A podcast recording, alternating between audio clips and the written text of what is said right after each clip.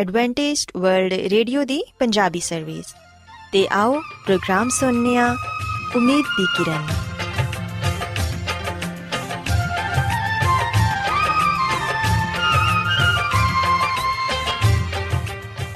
ਸਾਥਿਓ, ਮੈਂ ਤੁਹਾਡੀ ਮੇਜ਼ਬਾਨ ਫਰਾਜ਼ ਸਲੀਮ, ਪ੍ਰੋਗਰਾਮ ਉਮੀਦ ਦੀ ਕਿਰਨ ਦੇ ਨਾਲ ਤੁਹਾਡੀ ਖidmat 'ਚ ਹਾਜ਼ਰ ਹਾਂ। ਮੇਰੇ ਵੱਲੋਂ ਪ੍ਰੋਗਰਾਮ ਸੁਣਨ ਵਾਲੇ ਸਾਰੇ ਸਾਥੀਆਂ ਨੂੰ ਮੇਰਾ ਪਿਆਰ ਭਰਾ ਸਲਾਮ, ਕਬੂਲ ਹੋਏ।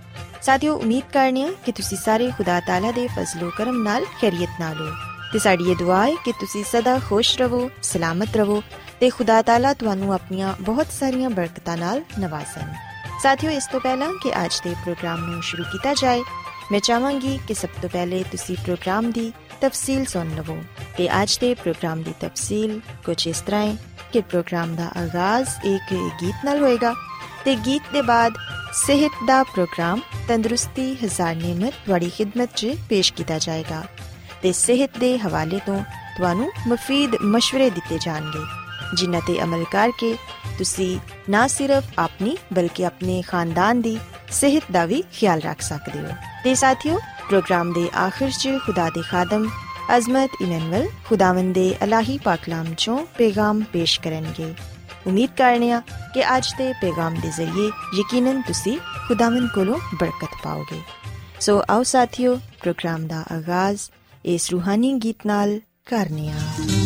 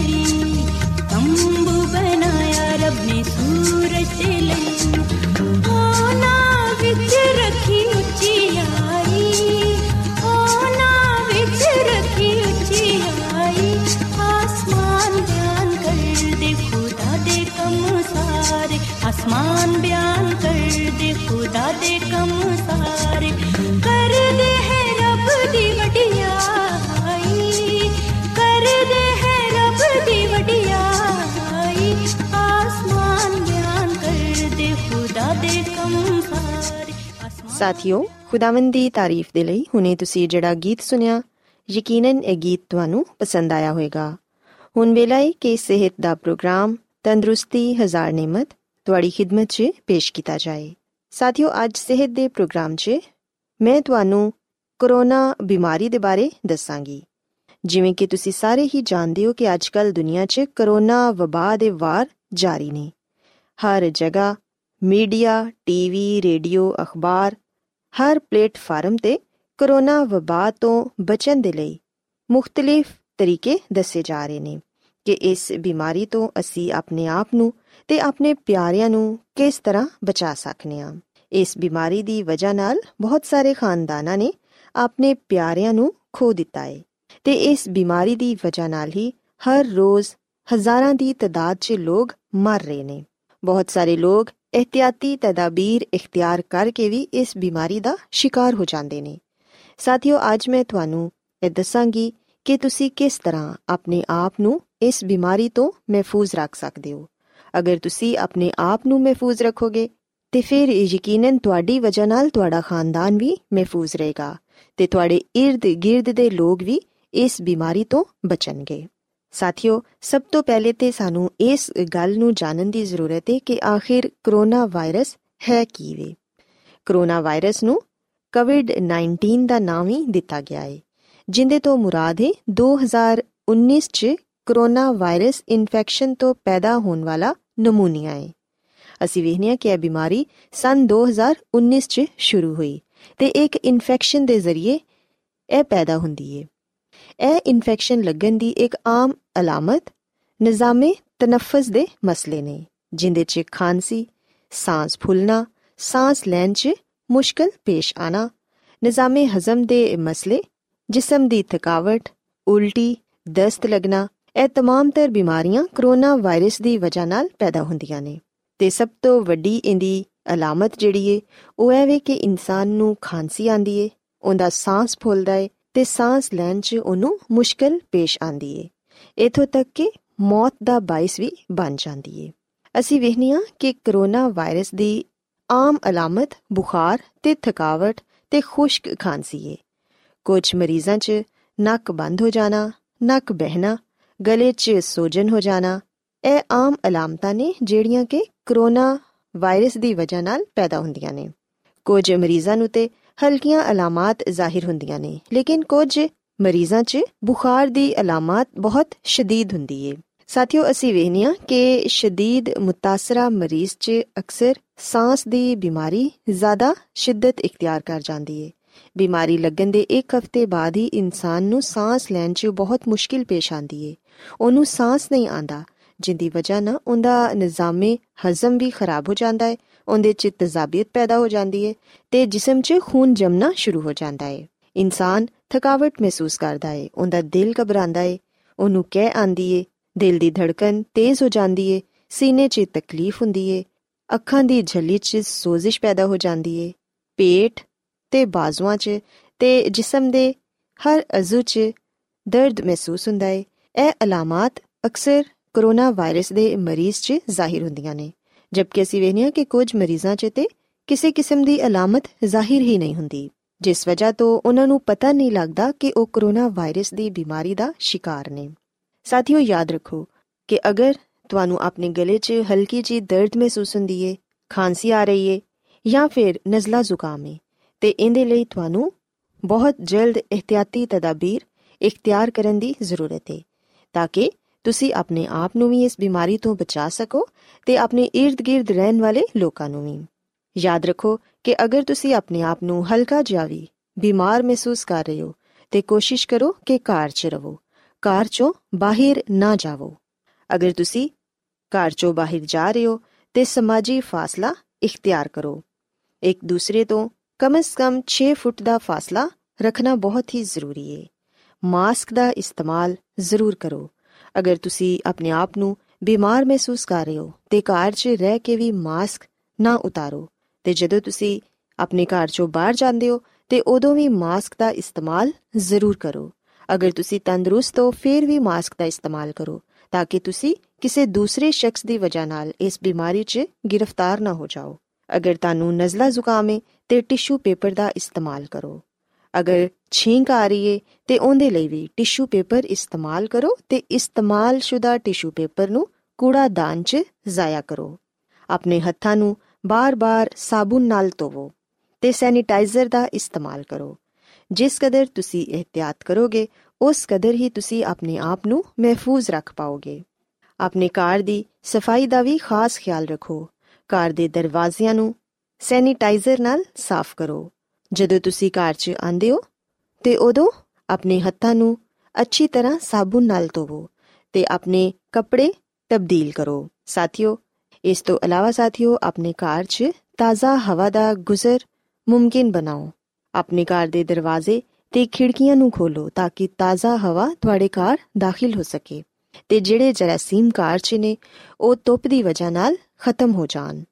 ਇਸ ਤੋਂ ਇਲਾਵਾ ਸਾਥੀਓ, ਆਪਣੇ ਖਾਣ ਪੀਣ ਦੀ ਗਿਜ਼ਾ ਦਾ ਵੀ ਖਾਸ ਖਿਆਲ ਰੱਖੋ। ਇਸ ਬਿਮਾਰੀ 'ਚ ਅਗਰ ਤੁਹਾਡਾ ਮੁਦਾਫਤੀ ਨਿਜ਼ਾਮ ਬਿਹਤਰ ਹੋਏਗਾ, ਤੇ ਫਿਰ ਯਕੀਨਨ ਤੁਸੀਂ ਇਸ ਬਿਮਾਰੀ ਤੇ ਜਲਦ ਕਾਬੂ ਪਾ ਸਕਦੇ ਹੋ। ਆਪਣੀ ਗਿਜ਼ਾ 'ਚ ਸਬਜ਼ੀਆਂ ਤੇ ਫਲਾਂ ਦਾ ਇਸਤੇਮਾਲ ਕਰੋ। ਗਰਮ ਪਾਣੀ ਜ਼ਿਆਦਾ ਤੋਂ ਜ਼ਿਆਦਾ ਇਸਤੇਮਾਲ ਕਰੋ। ਗਰਮ ਮਸ਼ਰੂਬਾਤ ਜ਼ਿਆਦਾ ਇਸਤੇਮਾਲ ਕਰੋ। ਆਈਸਕ੍ਰੀਮ, ਠੰਡੇ ਪਾਣੀ ਤੇ ਠੰਡੀਆਂ ਚੀਜ਼ਾਂ ਤੋਂ ਪਰਹੇਜ਼ ਕਰੋ। ਅੱਛੀ ਤੇ ਮਤਵਾਜ਼ਨ ਗਿਜ਼ਾ ਖਾਓ, ਤਾਂ ਕਿ ਤੁਹਾਡਾ ਮਦਾਫਤੀ ਨਿਜ਼ਾਮ ਬਿਹਤਰ ਹੋਵੇ। ਕਿਉਂਕਿ ਜਦੋਂ ਤੁਹਾਡਾ ਮਦਾਫਤੀ ਨਿਜ਼ਾਮ ਬਿਹਤਰ ਹੋਏਗਾ, ਤੇ ਫਿਰ ਨਾ ਸਿਰਫ ਤੁਸੀਂ ਕਰੋਨਾ ਵਾਇਰਸ, ਬਲਕਿ ਹੋਰ ਵੀ ਕਈ ਬਿਮਾਰੀਆਂ ਤੋਂ ਆਪਣੇ ਆਪ ਨੂੰ ਬਚਾ ਸਕਦੇ ਹੋ। ਸਾਥੀਓ, ਮੈਂ ਉਮੀਦ ਕਰਨੀ ਆ ਕਿ ਅੱਜ ਸਿਹਤ ਦੀਆਂ ਗੱਲਾਂ ਤੁਹਾਨੂੰ ਪਸੰਦ ਆਈਆਂ ਹੋਣਗੀਆਂ ਤੇ ਤੁਸੀਂ ਇਸ ਗੱਲ ਨੂੰ ਸਿੱਖਿਆ ਹੋਵੇਗਾ ਕਿ ਕਰੋਨਾ ਵਾਇਰਸ ਦੀ ਬਿਮਾਰੀ ਤੋਂ ਅਸੀਂ ਕਿਸ ਤਰ੍ਹਾਂ ਆਪਣੇ ਆਪ ਨੂੰ ਤੇ ਆਪਣੇ ਖਾਨਦਾਨ ਨੂੰ ਤੇ ਆਪਣੇ ird-gird ਦੇ ਲੋਕਾਂ ਨੂੰ ਬਚਾ ਸਕਨੇ ਆ ਕਿਉਂਕਿ ਸਾਥੀਓ, ਇਹ ਬਿਮਾਰੀ ਇੱਕ ਜਾਨਲੇਵਾ ਬਿਮਾਰੀ ਹੈ ਤੇ ਬਹੁਤ ਸਾਰੇ ਲੋਕਾਂ ਦੀ ਜਾਨ ਲੈ ਰਹੀ ਹੈ। ਸੋ ਅਗਰ ਅਸੀਂ ਇਹ ਚਾਹਨੇ ਆ ਕਿ ਅਸੀਂ ਖੁਦ ਵੀ ਮਹਿਫੂਜ਼ ਰਹੀਏ ਤੇ ਸਾਡੇ ਪਿਆਰੇ ਵੀ ਇਸ ਬਿਮਾਰੀ ਤੋਂ ਮਹਿਫੂਜ਼ ਰਹਿਣ, ਤੇ ਫਿਰ ਸਾਥੀਓ, ਸਾਨੂੰ ਇਹਨਾਂ ਇhtiyati ਤਦਾਬੀਰ ਤੇ ਅਮਲ ਕਰਨ ਦੀ ਜ਼ਰੂਰਤ ਹੈ। ਮੇਰੀ ਇਹ ਦੁਆ ਹੈ ਕਿ ਖੁਦਾਵੰਦ ਖੁਦਾ ਤੁਹਾਡੇ ਨਾਲ ਹੋਣ ਤੇ ਤੁਹਾਨੂੰ ਤੇ ਤੁਹਾਡੇ ਖਾਨਦਾਨ ਨੂੰ ਸਿਹਤ ਤੇ ਤੰਦਰੁਸਤੀ عطا ਫਰਮਾਏ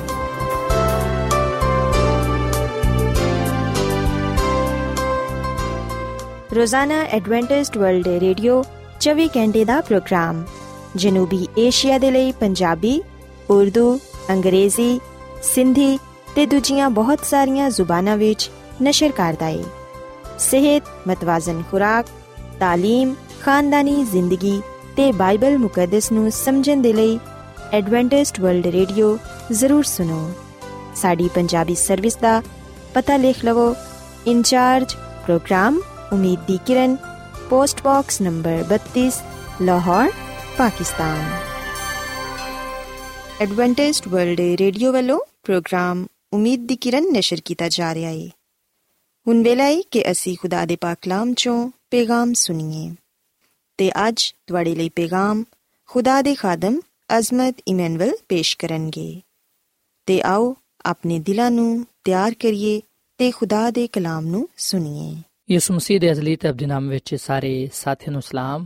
ਸਾਥੀਓ, ਮੈਂ ਮਸੀਹ ਯਿਸੂ ਵਿੱਚ ਤੁਹਾਡਾ ਖਾਦਮ ਅਜ਼ਮਤ ਇਮਾਨੁਅਲ ਬਾਈਬਲ ਮੁਕੱਦਸ ਦੇ ਨਾਲ ਤੁਹਾਡੀ ਖਿਦਮਤ ਵਿੱਚ ਹਾਜ਼ਰ ਹਾਂ। ਸਾਥੀਓ, ਅੱਜ ਅਸੀਂ ਆਪਣੇ ਈਮਾਨ ਦੀ ਮਜ਼ਬੂਤੀ ਤੇ ਈਮਾਨ ਦੀ ਤਰੱਕੀ ਦੇ ਲਈ ਇਸ ਗੱਲ ਨੂੰ ਸਿੱਖਾਂਗੇ ਕਿ ਜਿਹੜੇ ਖੁਦਾ ਦੀ ਮਰਜ਼ੀ ਤੇ ਚੱਲਦੇ ਨੇ, ਉਹੀ ਲੋਕ ਆਸਮਾਨ ਦੀ ਬਾਦਸ਼ਾਹੀ ਵਿੱਚ ਦਾਖਲ ਹੋਣਗੇ। ਸਾਥੀਓ, ਅਗਰ ਅਸੀਂ ਬਾਈਬਲ ਮੁਕੱਦਸ ਦੇ ਨਵੇਂ ਏਧਨਾਮੇ ਵਿੱਚ ਮੱਤੀ ਰਸੂਲ ਦੀ ਮਾਰਫਤ ਇੰਜੀਲ ਦੇ ਪੰਜਵੇਂ ਬਾਬ ਦੀ ਤੀਜੀ ਐਤ ਪੜ੍ਹੀਏ, ਤੇ ਇੱਥੇ ਆ ਲਿਖਿਆ ਹੋਇਆ ਹੈ ਕਿ ਯਿਸੂ ਮਸੀਹ ਨੇ ਆਖਿਆ, ਆਸਮਾਨ ਦੀ ਬਾਦਸ਼ਾਹੀ ਉਹਨਾਂ ਦੀ ਏ ਜਿਹੜੇ ਕਿ ਦਿਲ ਦੇ ਗਰੀਬ ਨੇ। ਸਾਥੀਓ, ਅਸੀਂ ਬਾਈਬਲ ਮੁਕੱਦਸ ਦੇ ਇਸ ਹਵਾਲੇ ਵਿੱਚ ਯਿਸੂ ਮਸੀਹ ਦੇ ਕਲਾਮ ਨੂੰ ਪਾਣੇ ਆ ਯਿਸੂ ਮਸੀਹ ਆਪਣੀ ਜ਼ੁਬਾਨ ਮੁਬਾਰਕ ਤੋਂ ਫਰਮਾਉਂਦੇ ਨੇ ਕਿ ਆਸਮਾਨ ਦੀ ਬਾਦਸ਼ਾਹੀ ਉਹਨਾਂ ਲੋਕਾਂ ਦੀ ਏ, ਜਿਹੜੇ ਦਿਲ ਦੇ ਗਰੀਬ ਨੇ। ਤੇ ਸਾਥੀਓ, ਯਿਸੂ ਮਸੀਹ ਨੇ ਆਪਣੇ ਇਸ ਕਲਾਮ ਦੇ ਇਖਤਤਾਮ ਤੇ, ਯਾਨੀ ਕਿ ਮਤੀ ਦੇ ਅੰਜੀਲ ਦੇ 7ਵੇਂ ਬਾਬ ਦੀ 21 ਆਇਤ ਵਿੱਚ ਫੇਰਾ ਫਰਮਾਇਆ ਕਿ ਜਿਹੜਾ ਮੇਰੇ ਆਸਮਾਨੀ ਬਾਪ ਦੀ ਮਰਜ਼ੀ ਤੇ ਚੱਲਦਾ ਹੈ ਉਹੀ ਆਸਮਾਨ ਦੀ ਬਾਦਸ਼ਾਹੀ ਵਿੱਚ ਦਾਖਲ ਹੋਏਗਾ। ਸੋ ਸਾਥੀਓ ਆ ਗੱਲ ਯਾਦ ਰੱਖੋ ਕਿ ਆਸਮਾਨ ਦੀ ਬਾਦਸ਼ਾਹੀ ਅਬਦੀ ਹੈ ਆਸਮਾਨ ਦੀ ਬਾਦਸ਼ਾਹਤ ਵਿੱਚ ਜੋ ਕੁਝ ਵੀ ਹੋਏਗਾ, ਉਹ ਖੁਦਾ ਦੀ ਮਰਜ਼ੀ ਦੇ ਮੁਤਾਬਿਕ ਹੋਏਗਾ।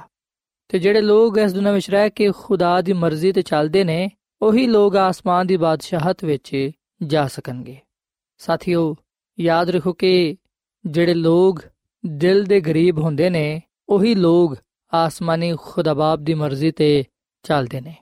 ਤੇ ਯਿਸੂ ਮਸੀਹ ਨੇ ਫਰਮਾਇਆ ਹੈ ਕਿ ਇਹਨਾਂ ਦੀ ਹੀ ਆਸਮਾਨ ਦੀ ਬਾਦਸ਼ਾਹੀ ਹੈ ਸਾਥੀਓ, ਕੀ ਤੁਸੀਂ ਇਸ ਗੱਲ ਨੂੰ ਜਾਣਦੇ ਹੋ ਕਿ ਦਿਲ ਦੇ ਗਰੀਬ ਤੋਂ ਹੋਣ ਤੋਂ ਕੀ ਮੁਰਾਦ ਹੈ ਖੁਦਾ ਦੀ ਖਾਦਮਾ ਮਿਸਿਸ ਐਲਨ ਜੀ ਵਾਈਟ, ਆਪਣੀ ਕਿਤਾਬ ਜ਼ਮਾਨੋ ਕੀ ਉਮੰਗ ਦੇ ਸਫਾ ਨੰਬਰ 63 ਵਿੱਚ ਆ ਗੱਲ ਲਿਖਦੀ ਹੈ ਕਿ ਦਿਲ ਦੇ ਗਰੀਬ ਉਹ ਲੋਕ ਨੇ ਜਿਹੜੇ ਆਪਣੀ ਇਨਸਾਨੀ ਕਾਮਲੀਅਤ ਤੋਂ ਅਗਾਹ ਨੇ। ਤੇ ਮੁਕੰਮਲ ਤੌਰ ਨਾਲ ਖੁਦ ਨੂੰ ਖੁਦਾ ਦੀ ਮਰਜ਼ੀ ਦੇ ਤਾਬੇ ਕਰ ਦਿੰਦੇ ਨੇ। ਇਸ ਲਈ ਖੁਦਾ ਦੀ ਬਾਦਸ਼ਾਹੀ ਉਹਨਾਂ ਦੀ ਹੀ ਹੈ ਸੋ ਸਾਥੀਓ ਆ ਗੱਲ ਸੱਚ ਹੈ ਕਿ ਜਿਹੜੇ ਲੋਕ ਆਪਣੇ ਆਪ ਨੂੰ ਖੁਦਾ ਦੇ ਹੱਥਾਂ ਵਿੱਚ ਦੇ ਦਿੰਦੇ ਨੇ, ਜਿਹੜੇ ਖੁਦ ਨੂੰ ਖੁਦਾ ਦੀ ਮਰਜ਼ੀ ਦੇ ਤਾਬੇ ਕਰ ਦਿੰਦੇ ਨੇ, ਉਹੀ ਲੋਕ ਦਿਲ ਦੇ ਗਰੀਬ ਨੇ ਤੇ ਆਸਮਾਨ ਦੀ ਬਾਦਸ਼ਾਹੀ ਉਹਨਾਂ ਦੀ ਹੀ ਹੈ ਸਾਥੀਓ ਅਸਾਂ ਇਸ ਦੁਨੀਆ ਵਿੱਚ ਰਹਿੰਦੇ ਹੋਇਆਂ ਆਪਣੇ ਖੁਦਾਮਦ ਖੁਦਾ ਦੀ ਮਰਜ਼ੀ ਨੂੰ ਪੂਰਾ ਕਰਨਾ ਹੈ। ਜਿਵੇਂ ਯਿਸੂ ਮਸੀਹ ਨੇ, ਜਿਹੜਾ ਕਿ ਸਾਡਾ ਨਜਾਤ ਦੇਹਿੰਦਾ ਹੈ, ਉਹਨੇ ਆਪਣੇ ਆਸਮਾਨੀ ਬਾਪ ਦੀ ਮਰਜ਼ੀ ਨੂੰ ਪੂਰਾ ਕੀਤਾ, ਅਸਾਂ ਵੀ ਯਿਸੂ ਮਸੀਹ ਵਾਂਗੂ ਆਪਣੇ ਆਸਮਾਨੀ ਬਾਪ ਦੀ ਮਰਜ਼ੀ ਨੂੰ ਪੂਰਾ ਕਰਨਾ ਹੈ। ਸਾਥੀਓ, ਬਾਈਬਲ ਮੁਕੱਦਸ ਗੱਲ ਬਿਆਨ ਕਰਦੀ ਹੈ ਕਿ ਯਿਸੂ ਮਸੀਹ ਨੇ ਬਿਲਕੁਲ ਉਸੇ ਤਰ੍ਹਾਂ ਜ਼ਿੰਦਗੀ ਗੁਜ਼ਾਰੀ, ਜਿਸ ਤਰ੍ਹਾਂ ਖੁਦਾ ਚਾਹੁੰਦਾ ਸੀ ਕਿ ਉਹ ਗੁਜ਼ਾਰੇ। ਸਾਥੀਓ, ਯਿਸੂ ਮਸੀਹ ਨੇ ਇਸ ਦੁਨੀਆਂ ਵਿੱਚ ਰਹਿੰਦੇ ਹੋਇਆਂ ਆਪਣੇ ਆਸਮਾਨੀ ਬਾਪ ਤੇ ਮੁਕੰਮਲ ਭਰੋਸਾ ਰੱਖਿਆ ਤੇ ਉਹਦੀ ਮਰਜ਼ੀ ਨੂੰ ਜਾਣਦੇ ਹੋਇਆਂ ਉਹੀ ਕੁਝ ਕੀਤਾ ਜੋ ਕੁਝ ਆਸਮਾਨੀ ਬਾਪ ਚਾਹੁੰਦਾ ਸੀ ਉਹਦੇ ਤੋਂ। ਸਾਥੀਓ, ਯਿਸੂ ਮਸੀਹ ਨੇ ਇਸ ਦੁਨੀਆਂ ਵਿੱਚ ਰਹਿੰਦੇ ਹੋਇਆਂ ਆਪਣੇ ਸ਼ਾਗਿਰਦਾਂ ਨੂੰ ਬਾਰ-ਬਾਰ ਆ ਗੱਲ ਕਹੀ। ਅਸੀਂ ਬਾਈਬਲ ਮੁਕੱਦਸ ਵਿੱਚ ਇਹ ਗੱਲ ਪੜ੍ਹਨੇ ਆ ਕਿ ਯਿਸੂ ਮਸੀਹ ਨੇ ਕਈ ਦਫਾ ਇਸ ਗੱਲ ਦਾ ਇਜ਼ਹਾਰ ਕੀਤਾ। ਯਿਸੂ ਮਸੀਹ ਨੇ ਬੜੀ ਮਰਤਬਾ ਆ ਫਰਮਾਇਆ ਕਿ ਬੇਟਾ, ਆਪ ਤੋਂ ਕੁਝ ਵੀ ਨਹੀਂ ਕਰ ਸਕਦਾ। ਮੈਂ ਆਪਣੇ ਆਪ ਤੋਂ ਕੁਝ ਨਹੀਂ ਕਰ ਸਕਦਾ। ਮੈਂ ਆਪਣੇ ਵੱਲੋਂ ਕੁਝ ਨਹੀਂ ਕਰਦਾ, ਬਲਕਿ ਜਿਸ ਤਰ੍ਹਾਂ ਬਾਪ ਮੈਨੂੰ ਸਿਖਾਉਂਦਾ ਹੈ, ਮੈਂ ਉਸੇ ਤਰ੍ਹਾਂ ਗੱਲਾਂ ਕਰਨਾ ਵਾ। ਮੈਂ ਖੁਦਾ ਤੋਂ ਨਿਕਲਿਆ ਵਾਂ ਤੇ ਆਇਆ ਵਾਂ, ਕਿਉਂਕਿ ਮੈਂ ਆਪ ਤੋਂ ਨਹੀਂ ਆ ਬਲਕਿ ਉਹਨੇ ਮੈਨੂੰ ਕਲਿਆ ਹੈ। ਮੈਂ ਜੋ ਕੁਝ ਵੀ ਕਹਿਣਾ ਵਾਂ, ਆਪਣੀ ਤਰਫੋਂ ਨਹੀਂ ਕਹਿੰਦਾ, ਬਲਕਿ ਬਾਪ ਜਿਨੇ ਮੈਨੂੰ ਕਲਿਆ ਹੈ, ਉਹਨੇ ਮੈਨੂੰ ਹੁਕਮ ਦਿੱਤਾ ਹੈ ਕਿ ਕਹਾਂ ਤੇ ਦੱਸਾਂ। ਤੇ ਆ ਗੱਲਾਂ ਜਿਹੜੀਆਂ ਮੈਂ ਤੁਹਾਨੂੰ ਕਹਿਣਾ ਵਾਂ, ਆਪਣੇ ਵੱਲੋਂ ਨਹੀਂ ਕਹਿੰਦਾ, ਬਲਕਿ ਬਾਪ ਵਿੱਚ ਰਹਿ ਕੇ ਆਪਣੇ ਕੰਮ ਕਰਨਾ ਵਾ। ਸੋ ਸਾਥੀਓ, ਯਿਸੂ ਮਸੀਹ ਦਾ ਆ ਕਲਾਮ, ਯਿਸੂ ਮਸੀਹ ਦੇ ਆ ਅਲਫਾਜ਼, ਅਸੀਂ ਯਹੋਨਾ ਦੀ ਅੰਜੀਲ ਦੇ 5 ਬਾਬ ਦੀ 19ਵੀਂ ਆਇਤ ਔਰ ਫਿਰ ਇਹਦੀ 30ਵੀਂ ਆਇਤ ਔਰ ਫਿਰ 8ਵੇਂ ਬਾਬ ਦੀ 28ਵੀਂ ਤੇ 42ਵੀਂ ਆਇਤ ਔਰ ਫਿਰ 12ਵੇਂ ਬਾਬ ਦੀ 49ਵੀਂ ਆਇਤ ਔਰ ਫਿਰ 14ਵੇਂ ਬਾਬ ਦੀ 10ਵੀਂ ਆਇਤ ਵਿੱਚ ਅਸੀਂ ਇਹਨਾਂ ਗੱਲਾਂ ਦਾ ਜ਼ਿਕਰ ਪਾਣੇ ਆ ਸੋ ਸਿਵਹਨੇ ਕਿ ਯਿਸੂ ਮਸੀਹ ਨੇ ਖੁਦ ਆ ਫਰਮਾਇਆ ਹੈ, ਉਹਨੇ ਇਸ ਗੱਲ ਨੂੰ ਬਿਆਨ ਕੀਤਾ ਹੈ ਕਿ ਮੈਂ ਆਪਣੇ ਆਪ ਤੋਂ ਕੁਝ ਵੀ ਨਹੀਂ ਕਰਦਾ, ਮੈਂ ਆਪਣੇ ਵੱਲੋਂ ਕੁਝ ਨਹੀਂ ਕਹਿੰਦਾ, ਬਲਕਿ ਜਿਸ ਤਰ੍ਹਾਂ ਮੈਨੂੰ ਬਾਪ ਸਿਖਾਉਂਦਾ ਹੈ, ਜੋ ਕੁਝ ਬਾਪ ਮੈਨੂੰ ਕਰਨ ਨੂੰ ਕਹਿੰਦਾ ਹੈ, ਮੈਂ ਉਹ ਕੰਮ ਕਰਨਾ ਵਾ।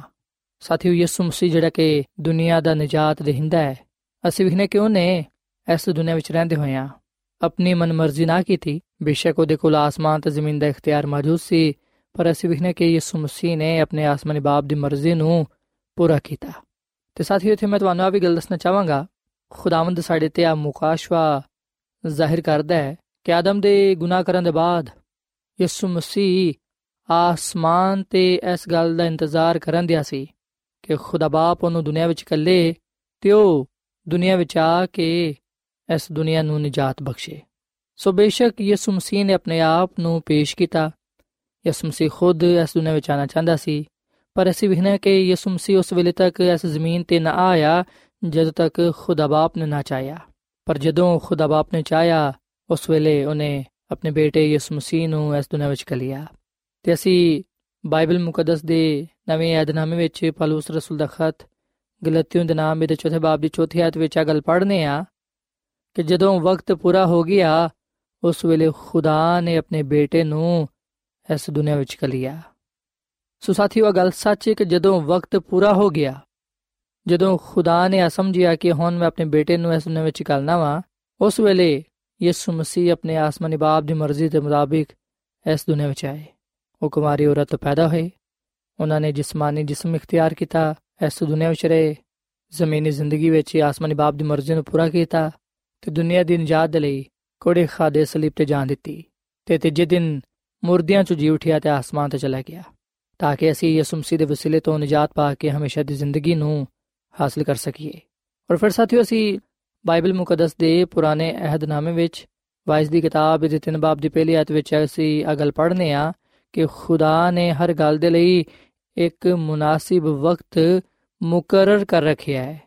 ਸੋ ਸਾਥੀਓ, ਯਾਦ ਰੱਖੋ ਕਿ ਖੁਦਾਵੰਦ ਆਪਣੇ ਲੋਕਾਂ ਵਿੱਚ ਆਪਣੇ ਕੰਮਾਂ ਨੂੰ, ਆਪਣੀ ਕੁਦਰਤ ਨੂੰ, ਆਪਣੇ ਜਲਾਲ ਨੂੰ ਜ਼ਾਹਿਰ ਕਰਦਾ ਹੈ। ਪਰ ਆ ਉਸ ਵੇਲੇ ਹੀ ਹੁੰਦਾ ਜਦੋਂ ਉਹਦੇ ਲੋਕ ਆਪਣਾ ਆਪ ਉਹਨੂੰ ਦੇ ਦਿੰਦੇ ਨੇ ਤੇ ਉਹਦੀ ਮਰਜ਼ੀ ਦੇ ਤਾਬੇ ਰਹਿੰਦੇ ਨੇ। ਸੋ ਸਾਥੀਓ, ਸਾਨੂੰ ਵੀ ਚਾਹੀਦਾ ਹੈ ਕਿ ਅਸੀਂ ਵੀ ਆਪਣੇ ਆਪ ਨੂੰ ਖੁਦਾ ਦੀ ਮਰਜ਼ੀ ਦੇ ਤਾਬੇ ਰੱਖੀਏ ਤਾਂ ਕਿ ਉਹਦਾ ਜਲਾਲ ਉਹਦੀ ਕੁਦਰਤ ਸਾਡੀਆਂ ਜ਼ਿੰਦਗੀਆਂ ਤੋਂ ਜ਼ਾਹਿਰ ਹੋਏ।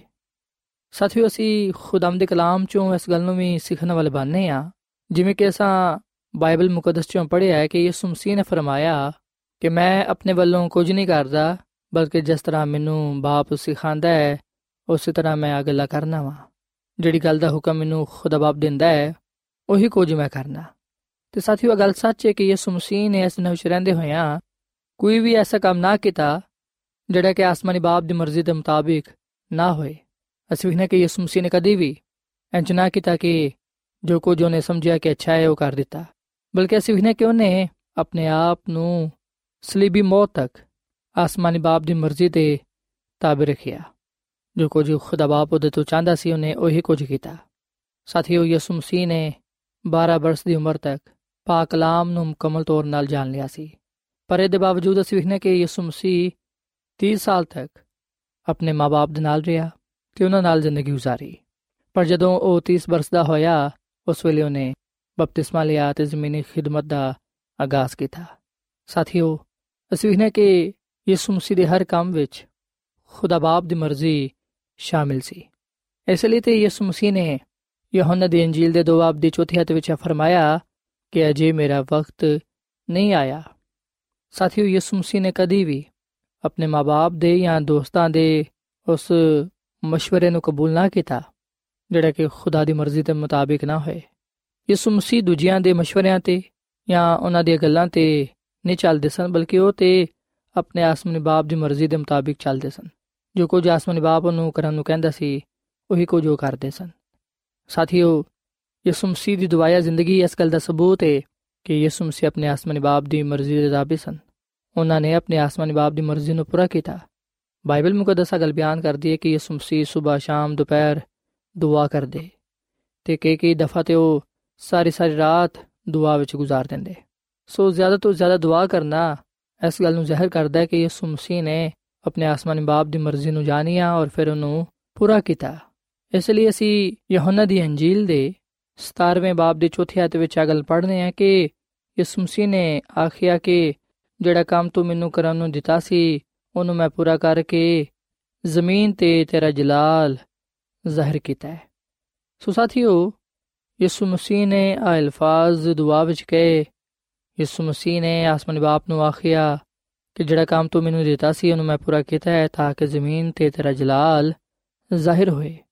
ਸਾਥੀਓ, ਯਿਸੂ ਮਸੀਹ ਦੀ ਜ਼ਿੰਦਗੀ ਸਾਡੇ ਵਾਸਤੇ ਜ਼ਿੰਦਾ ਮਿਸਾਲ ਹੈ ਇੱਕ ਰੋਸ਼ਨ ਮਿਸਾਲ ਹੈ ਯਿਸੂ ਮਸੀਹ ਦੇ ਨਕਸ਼ ਕਦਮ ਤੇ ਚੱਲਦੇ ਹੋਇਆਂ ਅਸੀਂ ਵੀ ਆਸਮਾਨੀ ਬਾਪ ਦੀ ਮਰਜ਼ੀ ਨੂੰ ਪੂਰਾ ਕਰ ਸਕਨੇ ਆ ਸੋ ਯਿਸੂ ਮਸੀਹ ਦੀ ਜ਼ਿੰਦਗੀ ਸਾਡੇ ਸਾਰੇ ਸਵਾਲਾਂ ਦਾ ਜਵਾਬ ਹੈ ਸੋ ਯਿਸੂ ਮਸੀਹ ਦੀ ਜ਼ਿੰਦਗੀ ਚੋਂ ਅਸੀਂ ਸਭ ਤੋਂ ਵੱਡਾ ਜਿਹੜਾ ਪੈਗਾਮ ਪਾਣੇ ਆ ਉਹ ਹੈ ਕਿ ਗੁਨਾਹ ਭਰੀ ਦੁਨੀਆ ਵਿੱਚ ਰਹਿੰਦੇ ਹੋਇਆਂ ਬੁਰੇ ਲੋਕਾਂ ਦੇ ਦਰਮਿਆਨ ਰਹਿੰਦੇ ਹੋਇਆਂ ਵੀ ਅਸੀਂ ਗੁਨਾਹ ਤੋਂ ਦੂਰ ਰਹਿ ਸਕਨੇ ਆ ਅਸੀਂ ਰਾਸਤਾਬਾਜ਼ੀ ਦੀ ਰਾਹ ਤੇ ਚੱਲ ਸਕਨੇ ਆ ਆਸਮਾਨੀ ਬਾਪ ਦੀ ਮਰਜ਼ੀ ਨੂੰ ਪੂਰਾ ਕਰਦੇ ਹੋਏ ਆ ਉਹਦੇ ਜਲਾਲ ਨੂੰ ਜ਼ਾਹਿਰ ਕਰ ਸਕਨੇ ਆ ਸੋ ਸਾਥੀਓ, ਖੁਦਾਮ ਦਾ ਚਾਹੁੰਦਾ ਹੈ ਕਿ ਜਿਸ ਤਰ੍ਹਾਂ ਯਿਸੂ ਮਸੀਹ ਨੇ ਇਸ ਦੁਨੀਆਂ ਵਿੱਚ ਰਹਿੰਦੇ ਹੋਏ ਆ ਉਹਦੀ ਮਰਜ਼ੀ ਨੂੰ ਪੂਰਾ ਕੀਤਾ ਹੈ, ਅਸੀਂ ਵੀ ਉਹਦੀ ਮਰਜ਼ੀ ਨੂੰ ਪੂਰਾ ਕਰੀਏ। ਸਾਥੀਓ ਕੀ ਕਦੀ ਤੁਸੀਂ ਇਸ ਗੱਲ ਨੂੰ ਜਾਣਨ ਦੀ ਕੋਸ਼ਿਸ਼ ਕੀਤੀ ਹੈ ਕਿ ਤੁਹਾਡੀ ਜ਼ਿੰਦਗੀ ਵਿੱਚ ਖੁਦਾ ਦੀ ਕੀ ਮਰਜ਼ੀ ਪਾਈ ਜਾਂਦੀ ਹੈ ਖੁਦਾਵੰਦ ਤੁਹਾਡੇ ਤੋਂ ਕੀ ਚਾਹੁੰਦਾ ਹੈ ਖੁਦਾ ਤੁਹਾਡੇ ਤੋਂ ਕੀ ਤਵੱਕਾ ਰੱਖਦਾ ਹੈ ਬਾਈਬਲ ਮੁਕੱਦਸ ਅਗਲ ਬਿਆਨ ਕਰਦੀ ਹੈ ਕਿ ਖੁਦਾਵੰਦ ਦਾ ਚਾਹੁੰਦਾ ਹੈ ਕਿ ਅਸੀਂ ਉਹਦੇ ਕੋਲੋਂ ਡਰੀਏ ਤੇ ਉਹਦੇ ਹੁਕਮਾਂ ਤੇ ਅਮਲ ਕਰੀਏ ਤੇ ਆਹੀ ਖੁਦਾ ਦੀ ਸਭ ਤੋਂ ਵੱਡੀ ਮਰਜ਼ੀ ਸਾਡੇ ਜ਼ਿੰਦਗੀਆਂ ਵਿੱਚ ਪਾਈ ਜਾਂਦੀ ਹੈ ਸੋ ਆਓ ਸਾਥੀਓ ਅੱਜ ਅਸੀਂ ਯਿਸੂ ਮਸੀਹ ਨੂੰ ਆਪਣਾ ਨਜਾਤ ਦੇ ਹਿੰਦਾ تسلیم ਕਰਦੇ ਹੋਏ ਹਾਂ ਉਹਦੇ ਨਕਸ਼ੇ ਕਦਮ ਤੇ ਚਲੀਏ ਆਪਣੇ ਆਸਮਾਨੀ ਬਾਪ ਕੋਲੋਂ ਡਰੀਏ ਉਹਦਾ ਖੌਫ ਆਪਣੇ ਦਿਲਾਂ ਵਿੱਚ ਰੱਖੀਏ ਤੇ ਉਹਦੇ ਹੁਕਮਾਂ ਤੇ ਉਹਦੇ ਕਲਾਮ ਤੇ ਆਪਣੀ ਜ਼ਿੰਦਗੀ ਨੂੰ ਗੁਜ਼ਾਰੀਏ ਜਦੋਂ ਅਸੀਂ ਉਹਦੇ ਕਲਾਮ ਨੂੰ ਪੜ੍ਹਦੇ ਹੋਇਆਂ ਸੁਣਦੇ ਹੋਇਆਂ ਉਹਦੇ ਤੇ ਅਮਲ ਕਰਾਂਗੇ ਉਸ ਵੇਲੇ ਯਕੀਨਨ ਖੁਦਾਵੰਦ ਸਾਡੇ ਤੋਂ ਖੁਸ਼ ਹੋਏਗਾ ਤੇ ਸਾਨੂੰ ਬਰਕਤ ਦੇਵੇਗਾ ਤੇ ਇਸ ਤਰ੍ਹਾਂ ਅਸੀਂ ਵੀ ਉਹਦੇ ਜਲਾਲ ਨੂੰ ਜ਼ਾਹਿਰ ਕਰਨ ਵਾਲੇ ਬਣਾਂਗੇ ਸੋ ਸਾਥੀਓ ਆਓ ਅੱਜ ਅਸੀਂ ਸਾਰੇ ਖੁਦਾਮ ਦੇ ਹਜ਼ੂਰ ਆ ਦੁਆ ਕਰੀਏ ਖੁਦਾਮ ਦੇ ਅੱਗੇ ਇਲਤਜਾ ਕਰੀਏ ਕਿ ਖੁਦਾਮ ਸਾਨੂੰ ਹਿੰਮਤ, ਤਾਕਤ ਦੇਵੇ। ਆ ਫਜ਼ਲ ਬਖਸ਼ੇ ਕਿ ਅਸੀਂ ਇਸ ਦੁਨੀਆਂ ਵਿੱਚ ਰਹਿੰਦੇ ਹੋਇਆਂ ਗੁਨਾਹ ਤੋਂ ਦੂਰ ਰਹੀਏ, ਉਹਦੇ ਕਲਾਮ ਤੇ ਅਮਲ ਪੈਰਾ ਹੋਈਏ, ਤਾਂ ਕਿ ਅਸੀਂ ਉਹਦੇ ਕਲਾਮ ਤੇ ਅਮਲ ਕਰਦੇ ਹੋਇਆਂ ਉਹਦੀ ਮਰਜ਼ੀ ਨੂੰ ਪੂਰਾ ਕਰ ਸਕੀਏ ਤੇ ਉਹਦੇ ਕੋਲੋਂ ਬਹੁਤ ਸਾਰੀਆਂ ਬਰਕਤਾਂ ਨੂੰ ਪਾਣ ਵਾਲੇ ਬਣੀਏ। ਸੋ ਆਓ ਸਾਥੀਓ, ਅਸੀਂ ਖੁਦਾਮ ਦੇ ਹਜ਼ੂਰ ਝੁਕੀਏ ਤੇ ਦੁਆ ਕਰੀਏ। ਐ ਜ਼ਮੀਨ ਤੇ ਆਸਮਾਨ ਦੇ ਖਾਲਕ ਤੇ ਮਾਲਿਕ ਜ਼ਿੰਦਾ ਖੁਦਾਵੰਦ ਅਸੀਂ ਤੇਰੇ ਹਜ਼ੂਰਾਨੇ ਆ, ਤੇਰੇ ਨਾਮ ਨੂੰ ਇੱਜ਼ਤ ਤੇ ਜਲਾਲ ਦੇਨੇ ਆ, ਕਿਉਂਕਿ ਤੂੰ ਹੀ ਤਾਰੀਫ ਤੇ ਤਮਜੀਦ ਦੇ ਲਾਇਕ ਹੈ ਐ ਖੁਦਾਵੰਦ, ਅਸੀਂ ਇਸ ਵਕਤ ਇਸ ਗੱਲ ਦਾ ਇਤਰਾਫ ਕਰਨੇ ਆ ਕਿ ਤੂੰ ਹੀ ਸਾਡਾ ਖਾਲਕ ਤੇ ਮਾਲਿਕ ਤੇ ਨਜਾਤ ਰਹਿੰਦਾ ਹੈ ਤੇ ਅਸੀਂ ਕਮਜ਼ੋਰ ਆ, ਗੁਨਾਹਗਾਰ ਆ, ਖਤਕਾਰ ਆ। ਤੂੰ ਸਾਡੇ ਗੁਨਾਹਾਂ ਨੂੰ ਬਖਸ਼ ਦੇ ਤੇ ਸਾਨੂੰ ਪਾਕ ਸਾਫ਼ ਕਰ। ਐ ਖੁਦਾਵੰਦ, ਸਾਨੂੰ ਤੂੰ ਆਪਣੇ ਕਲਾਮ ਤੇ ਆਪਣੇ ਹੁਕਮਾਂ ਤੇ ਅਮਲ ਕਰਨ ਦੀ ਤੌਫੀਕ ਤਾ ਫਰਮਾ, ਤਾਂ ਕਿ ਅਸੀਂ ਤੇਰੀ ਮਰਜ਼ੀ ਨੂੰ ਪੂਰਾ ਕਰਦੇ ਹੋਇਆਂ ਉਸ ਬਾਦਸ਼ਾਹਤ ਵਿੱਚ ਜਾ ਸਕੀਏ ਜਿਹੜੀ ਕਿ ਤੂੰ ਆਪਣੇ ਲੋਕਾਂ ਦੇ ਲਈ ਤਿਆਰ ਕੀਤੀ ਹੈ ਤੇਰਾ ਕਲਾਮ ਅਗਲ ਬਿਆਨ ਕਰਦਾ ਹੈ ਕਿ ਜਿਹੜੇ ਤੇਰੇ ਕਲਾਮ ਤੇ ਅਮਲ ਕਰਨਗੇ, ਤੇਰੀ ਮਰਜ਼ੀ ਨੂੰ ਪੂਰਾ ਕਰਨਗੇ, ਉਹੀ ਲੋਕ ਆਸਮਾਨ ਦੀ ਬਾਦਸ਼ਾਹਤ ਵਿੱਚ ਜਾ ਸਕਣਗੇ। ਹੈ ਖੁਦਾਵੰ ਸਾਨੂੰ ਸਾਰਿਆਂ ਨੂੰ ਤੂੰ ਹਮੇਸ਼ਾ ਆਪਣੇ ਨਾਲ ਵਫਾਦਾਰ ਰਹਿਣ ਦੀ ਤੌਫੀਕ ਤਾ ਫਰਮਾ, ਤਾਂ ਕਿ ਅਸੀਂ ਤੇਰੇ ਤੇ ਈਮਾਨ ਭਰੋਸਾ ਰੱਖਦੇ ਹੋਇਆਂ ਅਬਦੀ ਬਾਦਸ਼ਾਹਤ ਵਿੱਚ ਜਾ ਸਕੀਏ।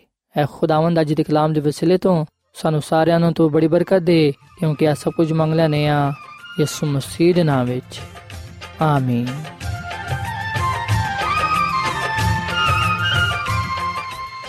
ਐਡਵੈਂਟਿਸਟ ਵਰਲਡ ਰੇਡੀਓ ਵੱਲੋਂ ਪ੍ਰੋਗਰਾਮ ਉਮੀਦ ਦੀ ਕਿਰਨ ਨਿਸ਼ਰ ਕੀਤਾ ਜਾ ਰਿਹਾ ਸੀ। ਉਮੀਦ ਕਰਨੇ ਆ ਕਿ ਅੱਜ ਦਾ ਪ੍ਰੋਗਰਾਮ ਤੁਹਾਨੂੰ ਪਸੰਦ ਆਇਆ ਹੋਵੇਗਾ। ਸਾਥੀਓ, ਅਸੀਂ ਚਾਹੁੰਦੇ ਹਾਂ ਕਿ ਤੁਸੀਂ ਸਾਨੂੰ ਆਪਣੇ ਖਤਾ ਤੇ ਈਮੇਲਸ ਦੇ ਜ਼ਰੀਏ ਪ੍ਰੋਗਰਾਮ ਨੂੰ ਬਿਹਤਰ ਬਣਾਉਣ ਦੇ ਲਈ ਮਫੀਦ مشਵਰੇ ਦਿਓ ਤੇ ਆਪਣੇ ਹੋਰ ਸਾਥੀਆਂ ਨੂੰ ਵੀ ਪ੍ਰੋਗਰਾਮ ਦੇ ਬਾਰੇ ਦੱਸੋ। ਖਤ ਲਿਖਣ ਦੇ ਲਈ ਤੁਸੀਂ ਸਾਡਾ ਪਤਾ ਨੋਟ ਕਰ ਲਵੋ।